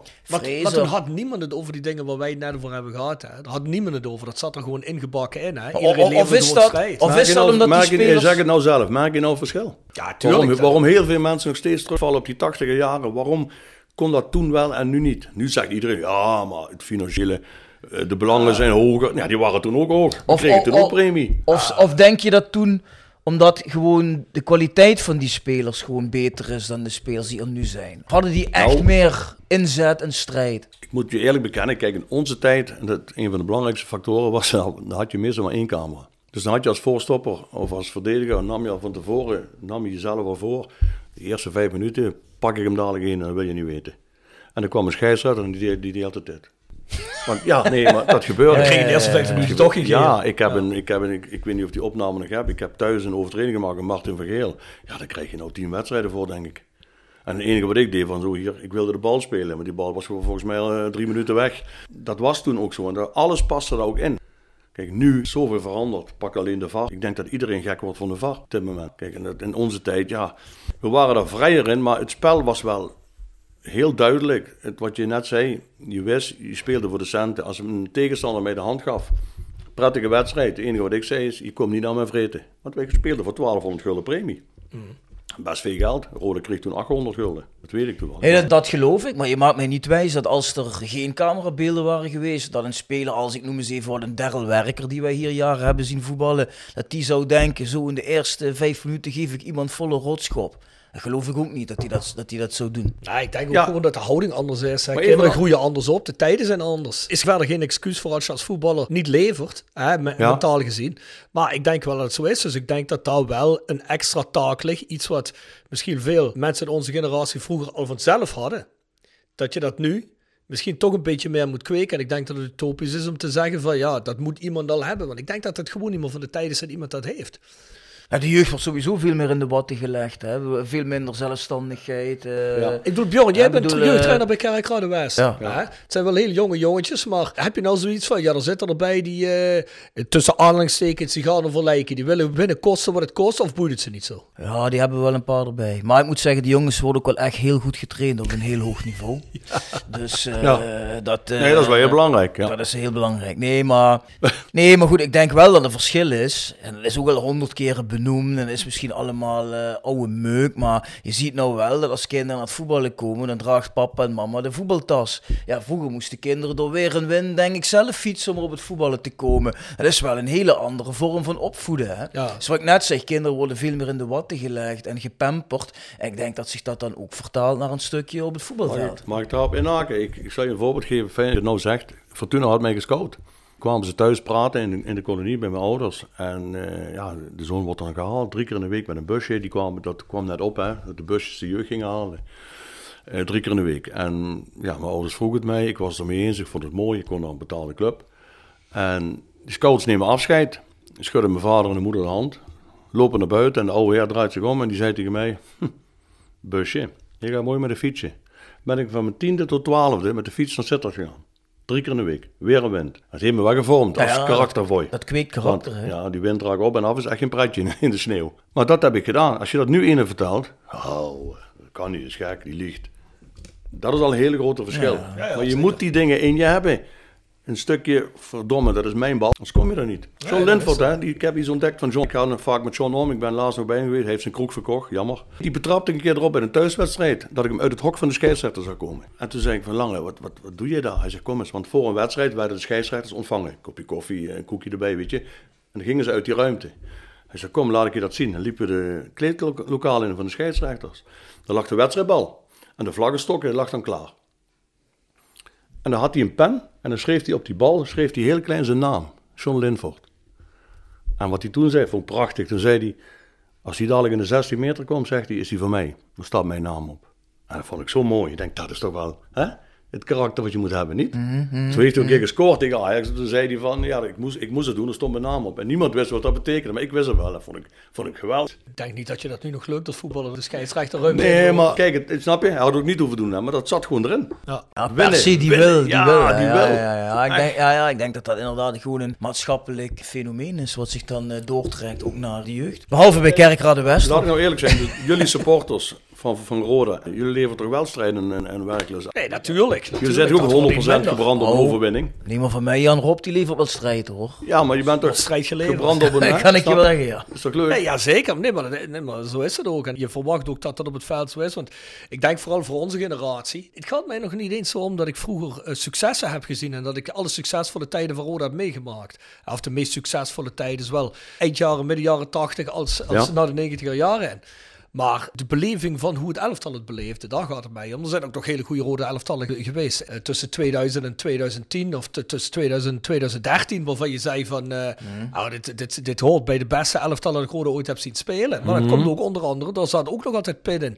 Bedoel, zo'n Pamadouka, dat was niet de beste verdediger ooit, maar dat was wel een gast. Opgeven kwam er nooit in op. En zo had je er Mark Luipers, Gerry Zende, die hebben allemaal tot een stuk na de, de inwisseling in gespeeld. En dan denk ik bij mezelf, ja jongens, het is niet het succes van de Europa Cup wedstrijden en de bekerwinsten. Dat meegemaakt hebben. Dus, dus dat je op het veld iets ziet waar je mee kunt identificeren. Ik denk dat dat de grootste pijn is bij rode supporters. Nog niet zo, weet je wel, eh, als leuk oh, de bekerwinst en Europa Cup, jullie moeten daar eens overheen komen. Nee, dat, dat is het helemaal niet. Waar ik niet overheen kom, is dat de speler die het langzaamst is op het veld bij ons, met name Nick Vossenbelt, dat dat de enige is die wel nog de beuk erin gooit, weet je. En, en dat dat eigenlijk relatief gezien, heeft een hele goede paas en heeft een hele goede werksinstelling en op die plek waar hij speelt is hij goed. Eh, Hij is ook beperkt. Dan is dat de speler bij ons die dan als enige dat begrepen heeft, schijnbaar. Ja, en, dat, en dat begrijp ik niet Ja, maar precies. En ik verwacht ook als rode supporter zijnde dat je spelers hebt die dan voor Roda mogen voetballen.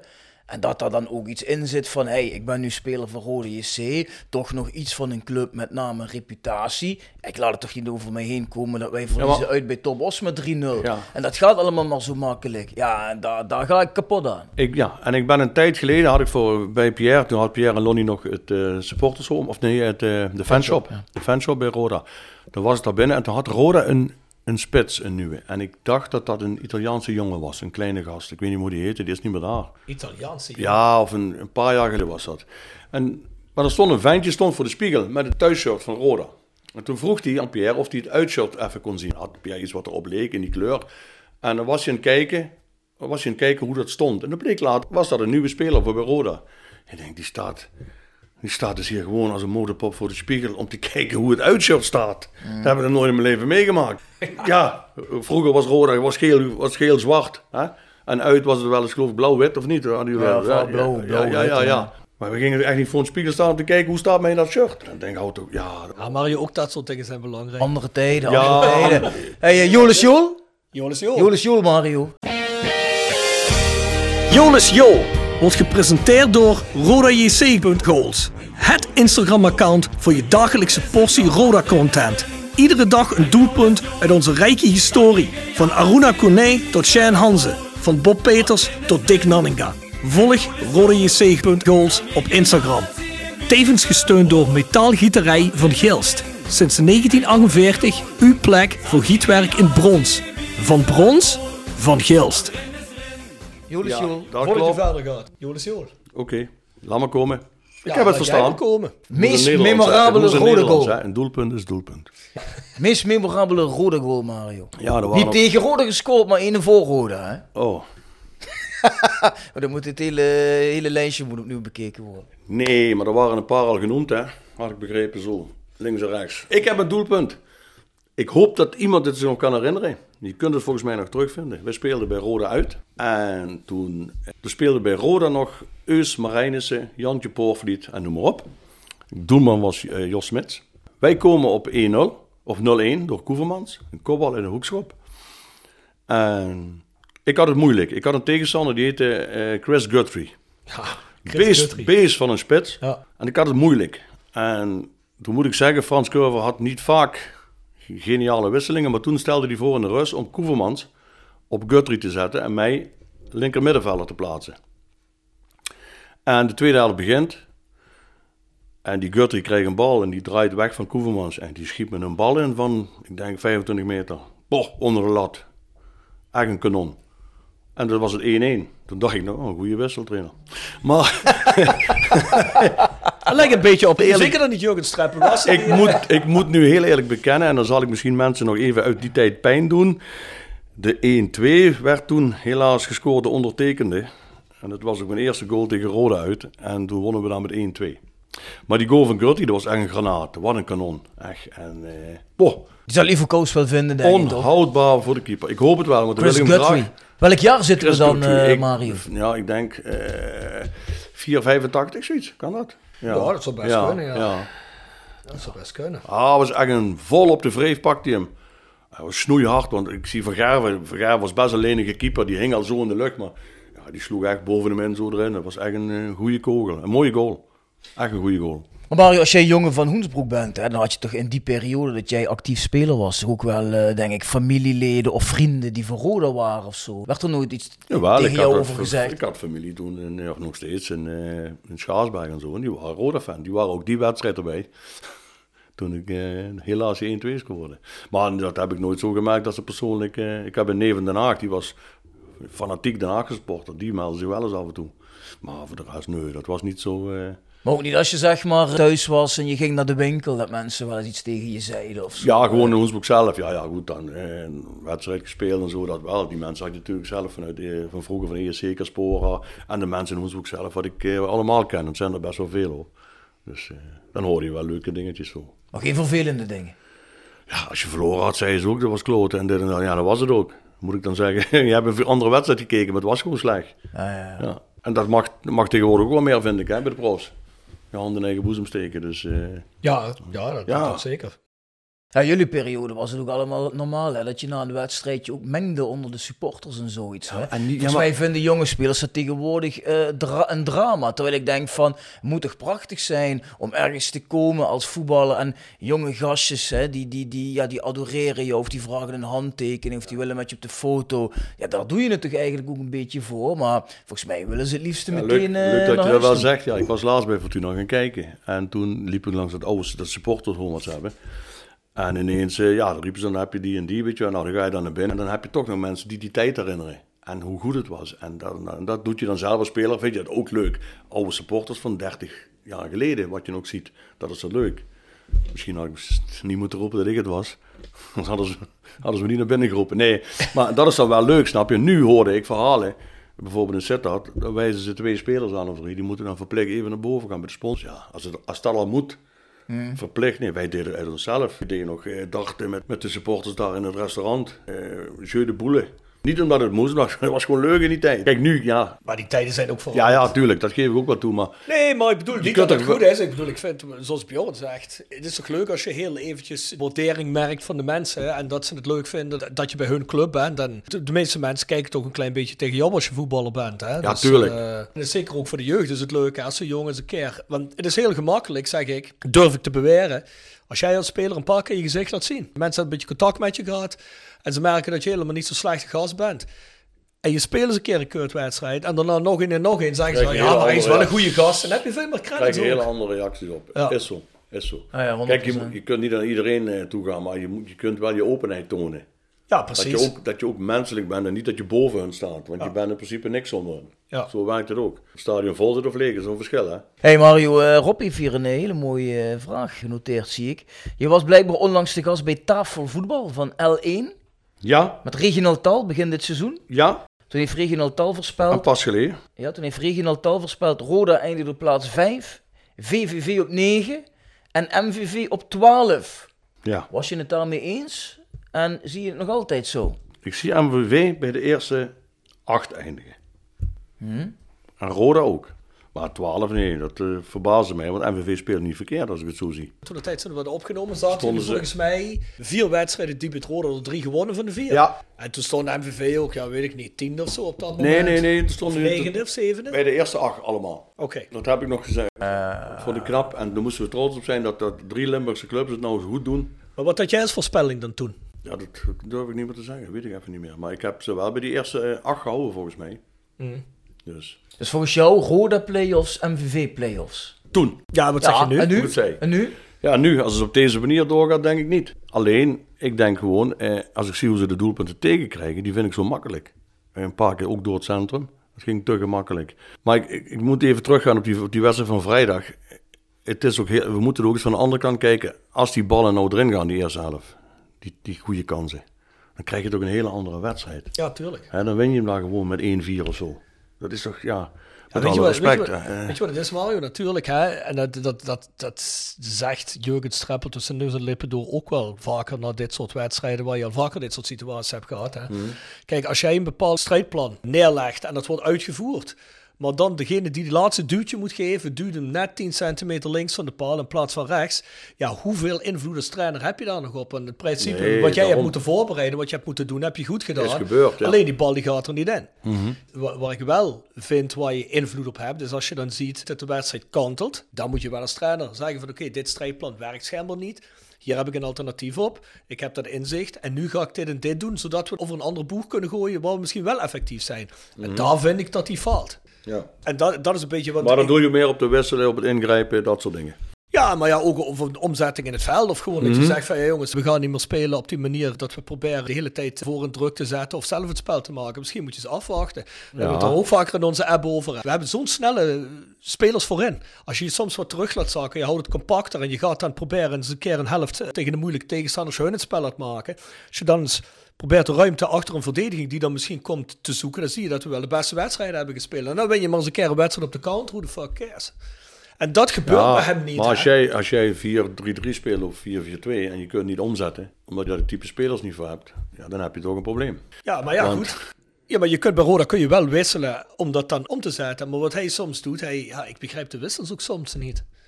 Hé, hey, maar los daarvan, Ja. los daarvan ben ik het wel met Mario eens. Kijk, als je met rust misschien 0-2 voor staat, ja, dan wordt het een hele andere wedstrijd. en dat kan eens een keer gebeuren, hè, dat je gewoon de kansen niet afmaakt je loopt dan in het mes. Maar het wordt natuurlijk wel een beetje pijnlijk als je in een, in een serie van Mhm. 10, 11 wedstrijden datzelfde argument drie, vier keer hebt moeten brengen. Want het is dat- niet de eerste keer dat er gezegd is van verdomme, we, we hebben te veel kansen gemist. Dat wordt wel een beetje pijnlijk natuurlijk. Ja, maar- en, en vooral als je spits hebt als Vent en Postema, Ja, maar- verwacht je eigenlijk dat die jongens zich wel die ballen tegen het netje rammen. Daarom, kijk, Pente voor die keeper, wat gebeurt er dan?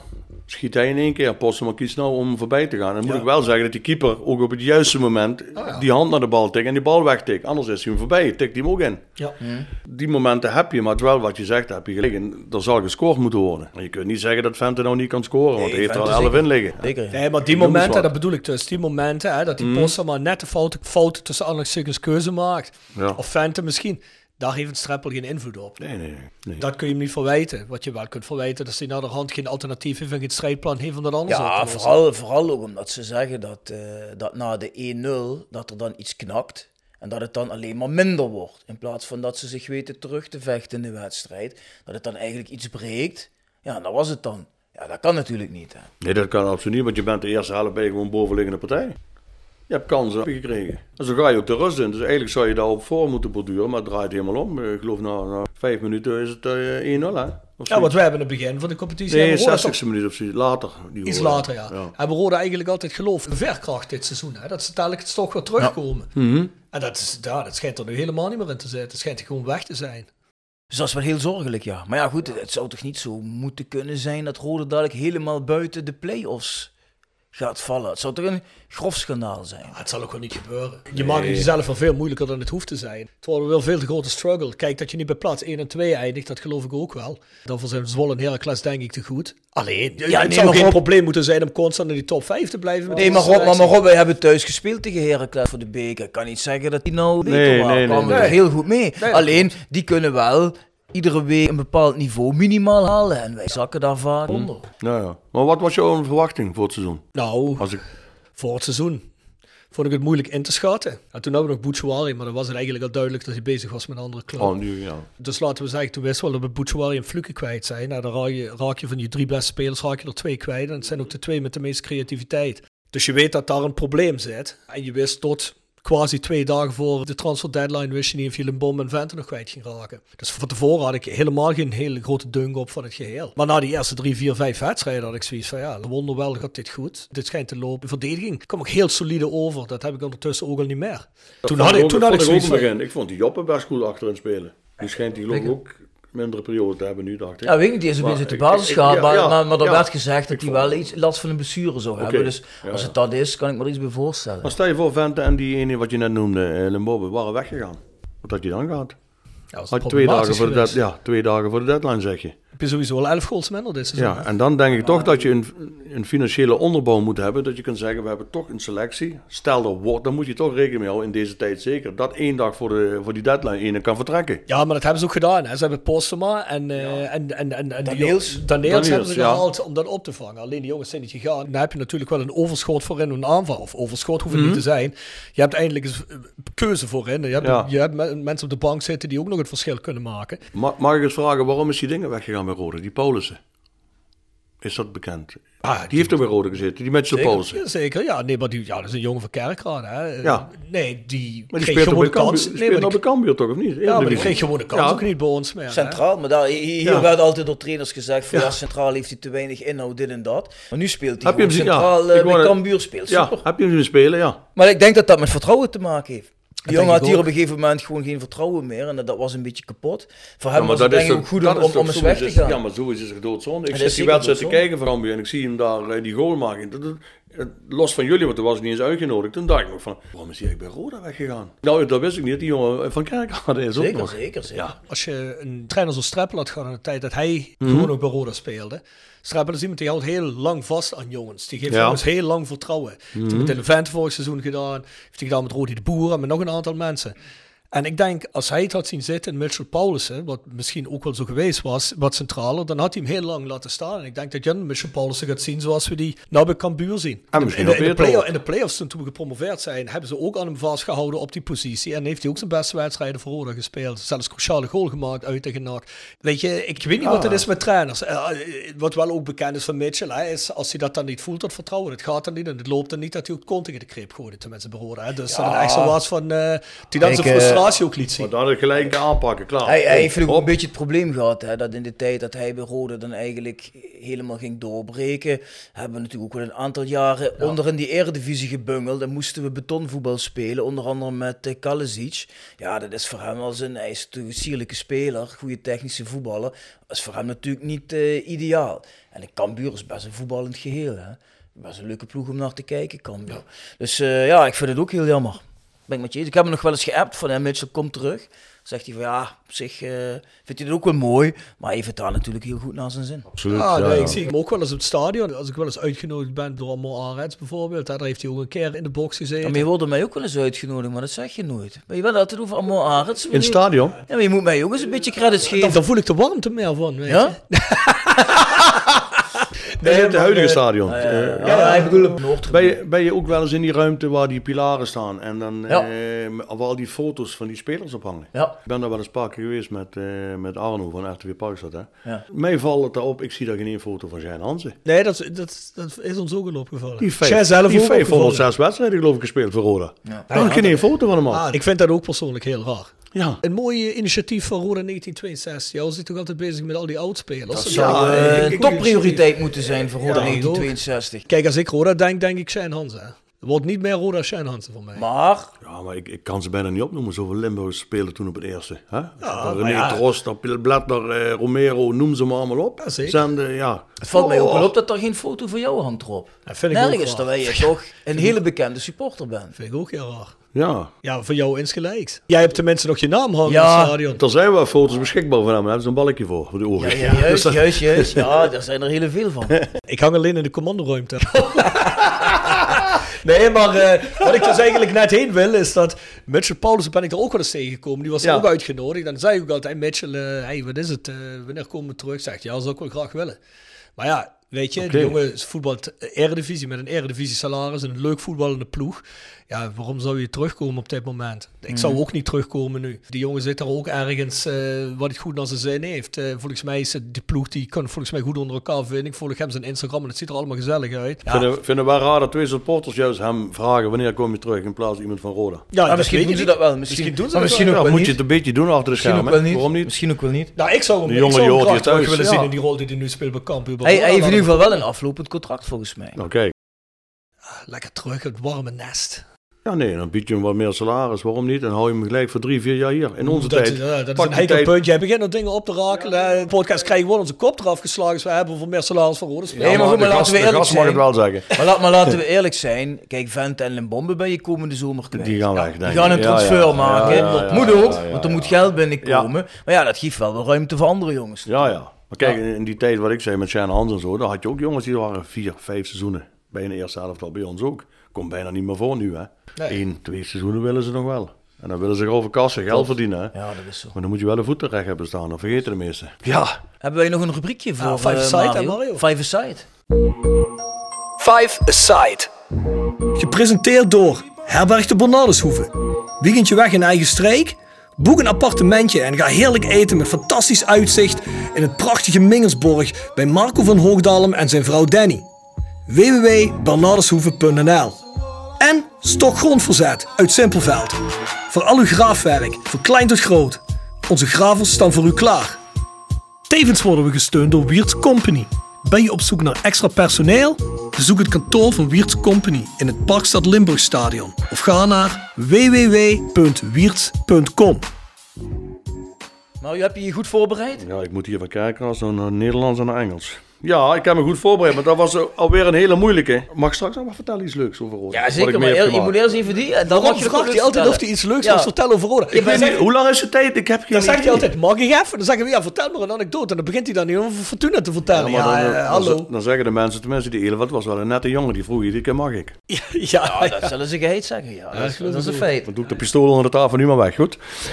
ja, Nee, luister, dat was echt moeilijk, want ik heb zelf gespeeld die tijd tegen Rode. Daar waren goede spelers bij. En ik mag er maar vijf. hè. Is dat inclusief keeper?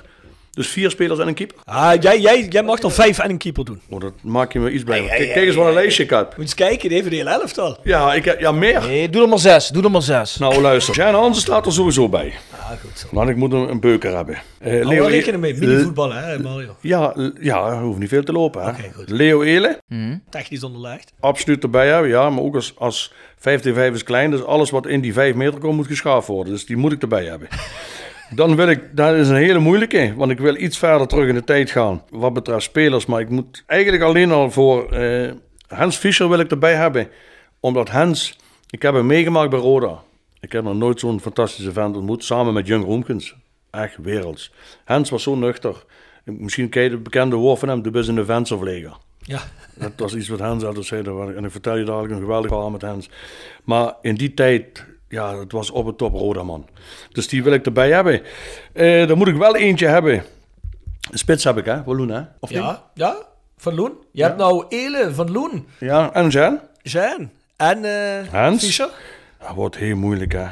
Oh, jongens. Je mag er nog twee, hè? Keeper gooi ik in. Hesp? Ja. Ja, die was natuurlijk ook heel erg goed, hè? Eh, Ja, wat heb je? Je hebt nog geen middenvelder, hè? Oh, jawel, Ele. ja, ik wil lijken aan het middenveld, maar ik moet een voor de voorzet hebben, voor de lange Johnny. En dat kan Pierre en René zijn, Hofman. Ja, kies er maar één. Zet je die andere op de bank. Ik ga, eigenlijk ga ik voor, dan ga ik nu voor Pierre. Dan zet die andere, zet ik eh, René op de bank. Dan kan hij de tweede helft die ballen geven op John. Ja. Maar Pierre pak ik, omdat Pierre had een hele leuke eigenschap. Voordat hij een voorzet geeft, moest hij eigenlijk de man nog eerst voorbij. Dat wilde hij ook. Ook al kon hij hem geven, maakte hij toch die actie uit zichzelf en voorbij. En dan kwam die goede voorzet. Heb jij nog tegen Pierre gespeeld, of niet? Mhm. Helemaal in het begin, denk ik, van je carrière dan, hè? Mhm. Want daarna was hij ook weg, eh, Ja. tegen die tijd. Ik heb Pierre eens, ik heb Pierre eens geïnterviewd en daar heb ik hem eens gevraagd voor een wereld. Ik zei, Pierre, een van de eerste Nederlandse spelers die naar Paris Saint-Germain is gegaan. Waarom is er eigenlijk niet zo gelukt met je carrière? Weet je wat hij zei? Ik sprak geen Frans. Nee, maar- Maar op zijn Pierre zei, Nee, ik nee, nee, sprak ik geen voel- Frans. Hey, ik vroeg Pierre, Pierre, hoe, hoe ben je daar terechtgekomen in Paris. Saint-Germain? Zegt hij, met de auto. hey, hey, maar jij, jij, jij had het net over eh, Jung Rumkens. Ja. Daar heb ik ook nog een grapje over. is wel een beetje racistisch. Mag dat? Of moet je het anders eruit snijden? Wel even eh, bi- binnen de perk heb, joh. Ja? Ik weet niet Nou goed, eh, we hadden Jung Rumkens al als trainer bij ons bij de Heilus. Speel ik bij de Heilust. En eh, nou, we moesten trainen, maar één speler was weer te laat. Maar die jongen was van Marokkaanse Trainen die ook tweede en derde elftallen dan die jongen? Nee, eerste elftallen, Oh. jongen. Eerste elftallen. De jongens van Marokkaanse kom af. Dus wij staan allemaal op het veld met Jung Rumkes. En die Marokkaanse jongen komt aangerennen, want die was weer vijf minuten te laat. En hij, ja, Jung Rumkes roept, en de jong, kom je net onder het schaap vandaan? Weet je wel. Maar die jongen moest er zelf om lachen. Ja. Dus, no ham dan. Maar als dit niet door de beugel kan, moet je het maar eruit Ah, knippen, hè. luister, ja.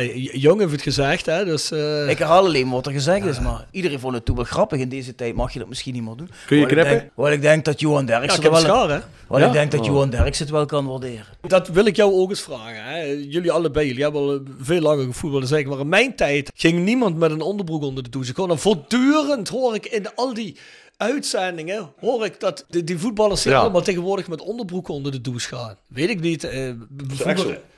Schijnbaar, dat Ik, hoor je ik, heel vaak. ik, ik heb dat nooit meegemaakt. Ik, Ik ook niet. Ik ook niet. Je hoort dat eigenlijk, je luistert wel eens naar die voetbalpodcast van SC Afkikken, vind ik veel. Dan zit er een voetballer en dan, dan gaat het echt over dat tegenwoordig dat de lui echt met een onderbroek aan onder de douche gaan.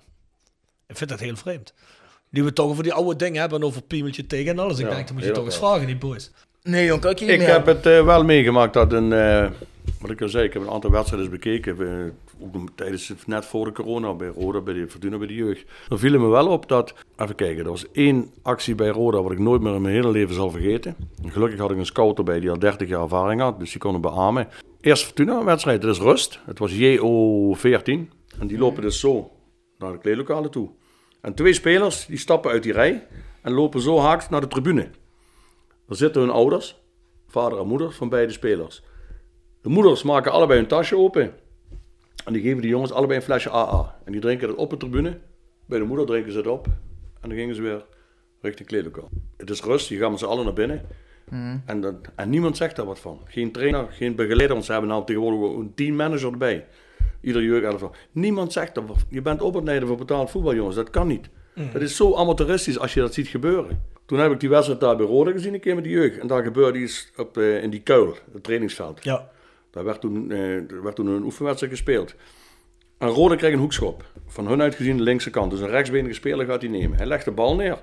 Loopt het veld in, terug. Vraagt iets aan de scheidsrechter. Die man die knikt. Hij loopt terug. Trekt de cornervlag eruit en neemt die hoekschop. Op eerste plaats, je mag die vlag, die moet, moet erin zitten, anders mag je, mag je niet spelen.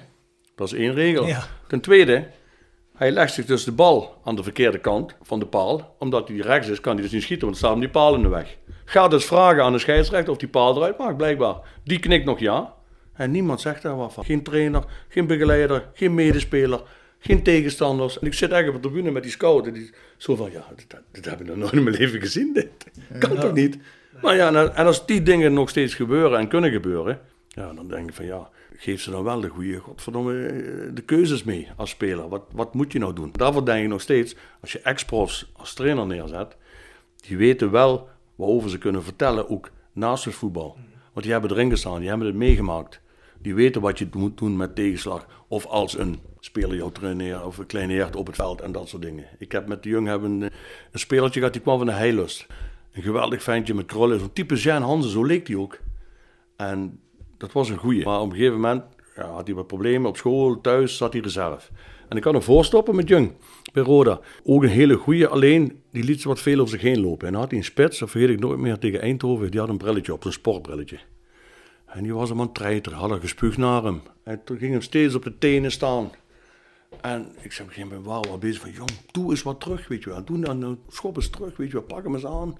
En dat lukte niet. Dus ik verwissel hem, we halen hem eruit in de rust. En we zetten die jongen van Heiles, wat ik je zei, die zetten wij, ik weet zijn naam helaas niet, maar die zetten wij op hem als voorstopper. Ik zeg nog, voordat we de tweede helft het veld op gaan, ik zeg, pak hem aan, laat je niet piepelen, godverdomme.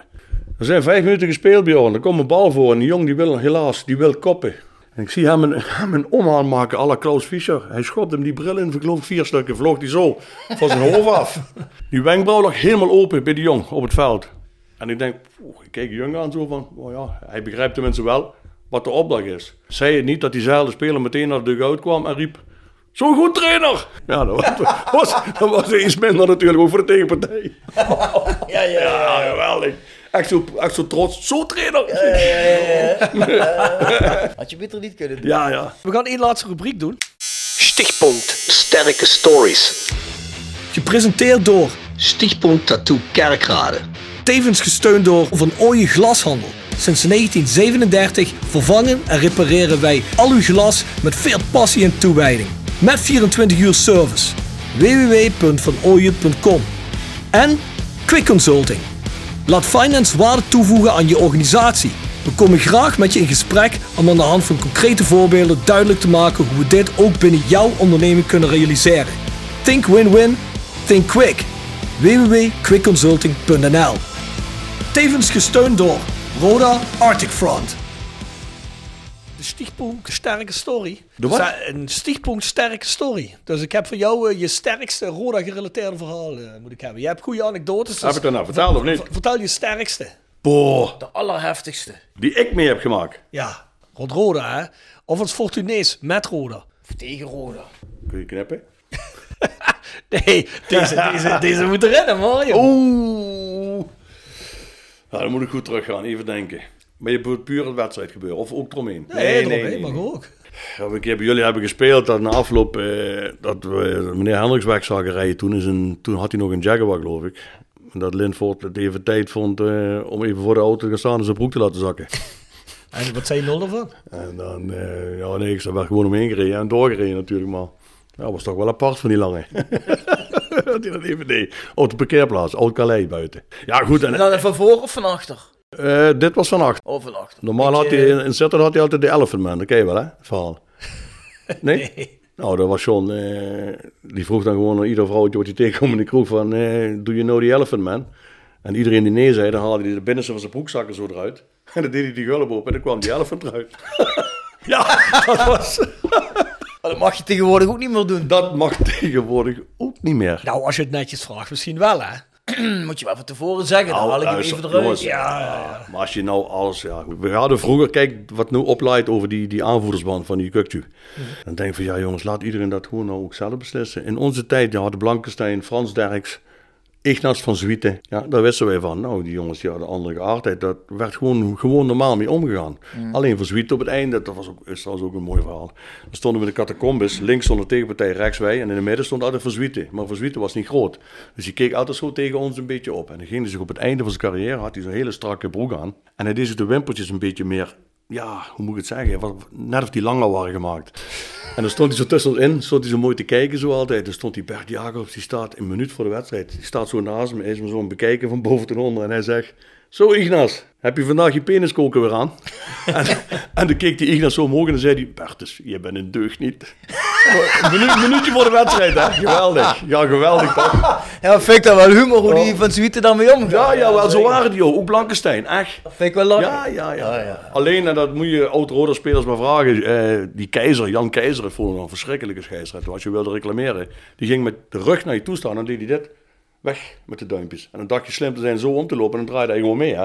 Weg. Die kon je dus nooit echt... Maar van Zwieten, daar kon je rustig mee in eh, discussie gaan. Blankenstein ook. Ah, dat is beter als vandaag de dag, hè? Ja, Ja, kijk, vandaag eh, wordt zo'n eh, arme Mark Overmars natuurlijk al helemaal afgemaakt, hè. Ik denk dat... eh, Ik weet nog, Ja. jij, jij hebt ook in jouw tijd wel de nodige fotootjes naar vrouwen gestuurd, hè, Frans? Want jij kon er ook wat van, hoor. Ja, maar jouw vrouw vond dat niet erg. Nee, maar ze zei wel altijd, hierop moet wel heel erg inzoomen. Ik moest van heel dichtbij moest je die foto's nemen. Dus ik inzoomen Ja, ja. op de foto's van haar. Nee, nee, nee. Oh, nee, je Frans, zo Dan een beetje ja. leeg, Maar ik, hè. ik heb nog een goede tip voor trainers die, die niet kunnen omgaan, of scouts die niet kunnen omgaan met ouders die het beste zien in hun zoon. Ik heb dat eens mee- meegemaakt bij, eh, bij onze club. Dat er een man bij mij in de deur kwam en die zei: Kom eens kijken naar mijn zoon, dat is een geweldig talent. En als ouders dat al zeggen, dan heb je vaak een twijfel om te gaan, want ja. Ja, Je weet elke het, hè. ouder wel. Maar het erge was, Bert Jagers woonde toen een straat verder als mij ook. Die woonde ook in Oorsbeek. Eh, toen eh, deze het rare feit voor dat Bert me een keer opbelde en zegt van luister langer, ik heb hier een vent aan de deur gehad. Hij zegt, die is ook bij jou geweest. Ik zeg, ja, over die zoon. Hij zegt, ja, ik heb geen zin dat ik die man hier drie keer de- in de week aan de deur heb staan. Zullen we maar een keer gaan kijken, zijn we er vanaf. Ik zeg, is goed. Nou, moest hij op een zaterdag thuis. Toen bestond de club, dat heette Adveo, is nu Alpha Sport. Ik kijk met Bert dus. Heeft dus een hele familie uitgenodigd, die man. En dan ben ervan, op de laatste man. Die was ik in de handjes aan het wrijven. En iedere bal wat hij trapte, die de oogjes dicht. Van, voorzichtig, dat ik me geen pijn doe. Dus dat was, ja. Voor de manneke was het gewoon zielig. En het is rust en die vader komt tussen ons in staan en die zegt echt, echt, bloedserieus. Meneer Jacobs, eh, stel het lukt niet bij Fortuna. Maar we kwamen gewoon kijken, hij was nog niet gescout. Stel het lukt niet bij Fortuna, zou hij dan bij Roda of misschien eh, PSV kunnen? Nou, zegt Bertus, daar zou ik even mee wachten. Als ik hem zo zie lopen, kun je hem beter op ballet zetten. was hij gelijk klaar. Dan ben je als ouder gelijk. Oh, Oh, dat is ook gênant, hè, als je dat gaat doen. ja, maar niet de dingen hoog houden van hij kan het. Laat die jongens zelf voetballen en eh, het komt wel eruit. Maar ik vind de begeleiding is heel belangrijk en het moet niet te soft zijn. En nogmaals, het is betaald voetbal, jongens. Zeker. Je moet moordenaars hebben. Mario, bedankt. Graag Het was een gedaan. innoverende ochtend. Met een lekker ontbijtje. We hebben gelachen. Oh, En in deze Eentje nog. Oh, nog één, hè? voor je Roda, Bert Jacobs. Als een speler te laat kwam, hè, Ja? weet je hoe hij dat oploste? Nee? Een ochtendtraining bijvoorbeeld, toen ze fullprofs hadden. Dat deed hij bij Fortuna ook namelijk, maar Roda heeft is hij ermee begonnen. Dan deed hij ontbijtje klaarmaken. En dan zat hij in die speler, s ochtends ontbijt. Ja. En dan moest hij het bordje optellen. Lag de rekening 100, 100 gulden voor het ontbijt. Maar was tevens ook de boete. Maar hij kwam ook nooit meer te laat. Dat deed hij bij ons ook, was mooi. Dat is toch prachtig? Ah, doe jij dat ook wel eens je bordje omhoog? Ja, ja. Dat ligt, ook- dit- dat- dat ligt ook een dikke rekening. Ja, ik wist dat dat... Maar jongens, het was leuk om even te lachen op de zondagochtend in een toch Heerlijk. verder teleurstellend rode weekend. Ja, zeker ja, weten. vrijdag gaan we weer voor de drie punten. Ik hoop, voor de drie punten. ik Ja, hoop dat jullie echt... ja, Goed, dat zal dit seizoen niet lukken. En misschien het seizoen erop ook niet. Maak de verwachtingen nooit te hoog voor een seizoen. Maar graag zo snel mogelijk terug. Want we moeten twee, minimaal twee clubs in de Eredivisie hebben. En dan verdienen jullie het zeer zeker met die trouwe aanhang. Dus eh, absoluut. Hopen we dat het vanaf volgend seizoen Roda en VVV zijn dan, hè? ja, dan moest hij even Ja. over nadenken. Dat zou ideaal zijn. Dat zou ideaal Nou, zijn. betaal ik wel die rekening niet, goed? Nee, maar eh, alle gekheid op het stokje. Ja, hey, Ja. Mario, bedankt dat je er was. Graag gedaan, jongens. Het was super hier, bedankt. Ja, hopelijk komen we binnenkort nog eens een keer bij Mario langs, hè? Bjorn, kunnen we meteen even reclame maken voor de kerstactie. Nou, dat zou ik heel graag doen, maar ik ga niet meer op dat bord schieten, want ik kan niet twee vernederingen achter elkaar aan. Dat doe ik niet meer. Nee, we hebben nu... Een, Hè, voor maar jou, of we ik hebben, de sneakers even nee, aan. we hebben nou het nieuwste uit uh, Comedy Amerika als een beweegbaar doel. Dus zou je naschieten, gaat hij toch erin. Oh, Kijk. ja, dat doe ik mee. Ja, dat doe je mee, ja. Super, super. Maak je niet druk. Super. Heel even de eh, vrienden van de podcast, Bjorn. Jegers Advocaten. Next door, Kapsalon, Nagel en Beauty Salon. Hotelrestaurant de Veilerhof. Herberg de Bernardeshoeve. Noordwand. Stok Grondverzet. Rapi Autodemontage. Van Ooije Glashandel. Quick Consulting. Wiertz Company. Fendor Merchandising. Het Nederlands Mijnmuseum. Rode Support. PC Data. Metaalgieterij van Gilst. Willeweber Keukens. Stichtpunt Tattoo Kerkrade. The Voice of Calais Support Noord. En Rode Arctic Front. Rode fans uit. Mario. Scandinavië. Scandinavië? Precies, Wauw. Ja? Ja, ja, zeker, zeker. Onze website is www.south16.com en dan kun je ook de shop vinden. Het e-mailadres is thevoiceofcalais at south16.com. Ben je geïnteresseerd in de Voice Match Day voor alle voor- en nabesprekingen van Roda-wedstrijden? Ga je naar petjeaf.com, schuine streep naar voren, de Voice of Calais. Vergeet je niet te abonneren op de nodige platforms. Dan zou ik zeggen, tot volgende week. Adieu. Tot dan. Die.